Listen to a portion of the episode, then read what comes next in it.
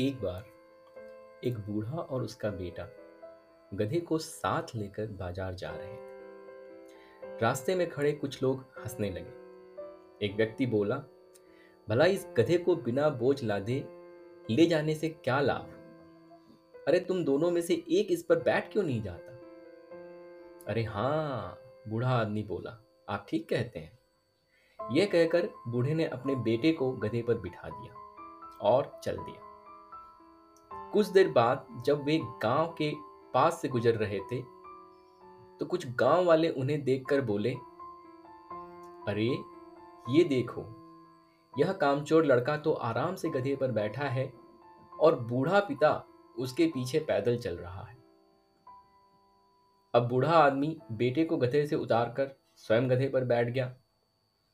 अभी वे कुछ और आगे बढ़े ही थे कि एक कुएँ के किनारे खड़ी कुछ स्त्रियाँ चिल्ला उठी। अरे, इस बूढ़े को तो देखो, कैसे मज़े से गधे पर बैठा है और बच्चे को पैदल दौड़ा रहा है। बच्चे को भी गधे पर क्यों नहीं बिठा लेता? यह सुनकर बूढ़े ने बच्चे को भी गधे पर अपने पीछे बिठा लिया और आगे बढ़ा।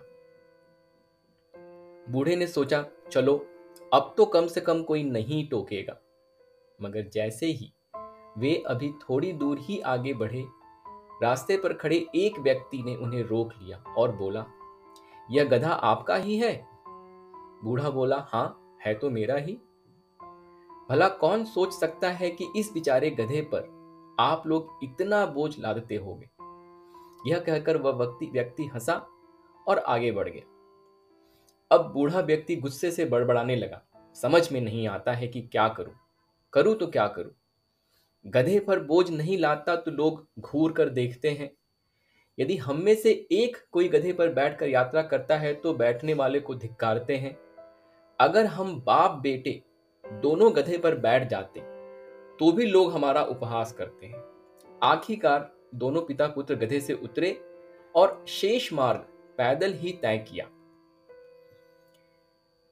दोस्तों, दूसरों के मतानुसार अगर आप अपना जीवन के निर्णय को लेते हैं या जीवन के निर्णयों को लेते हैं तो आपने अपने जीवन का नियंत्रण दूसरे के हाथ में दे दिया है। बाहरी चीज़ों से विचलित ना होकर, सही गलत का चुनाव खुद के विवेक से करिए और अपने जीवन का नियंत्रण अपने हाथ में रखिए।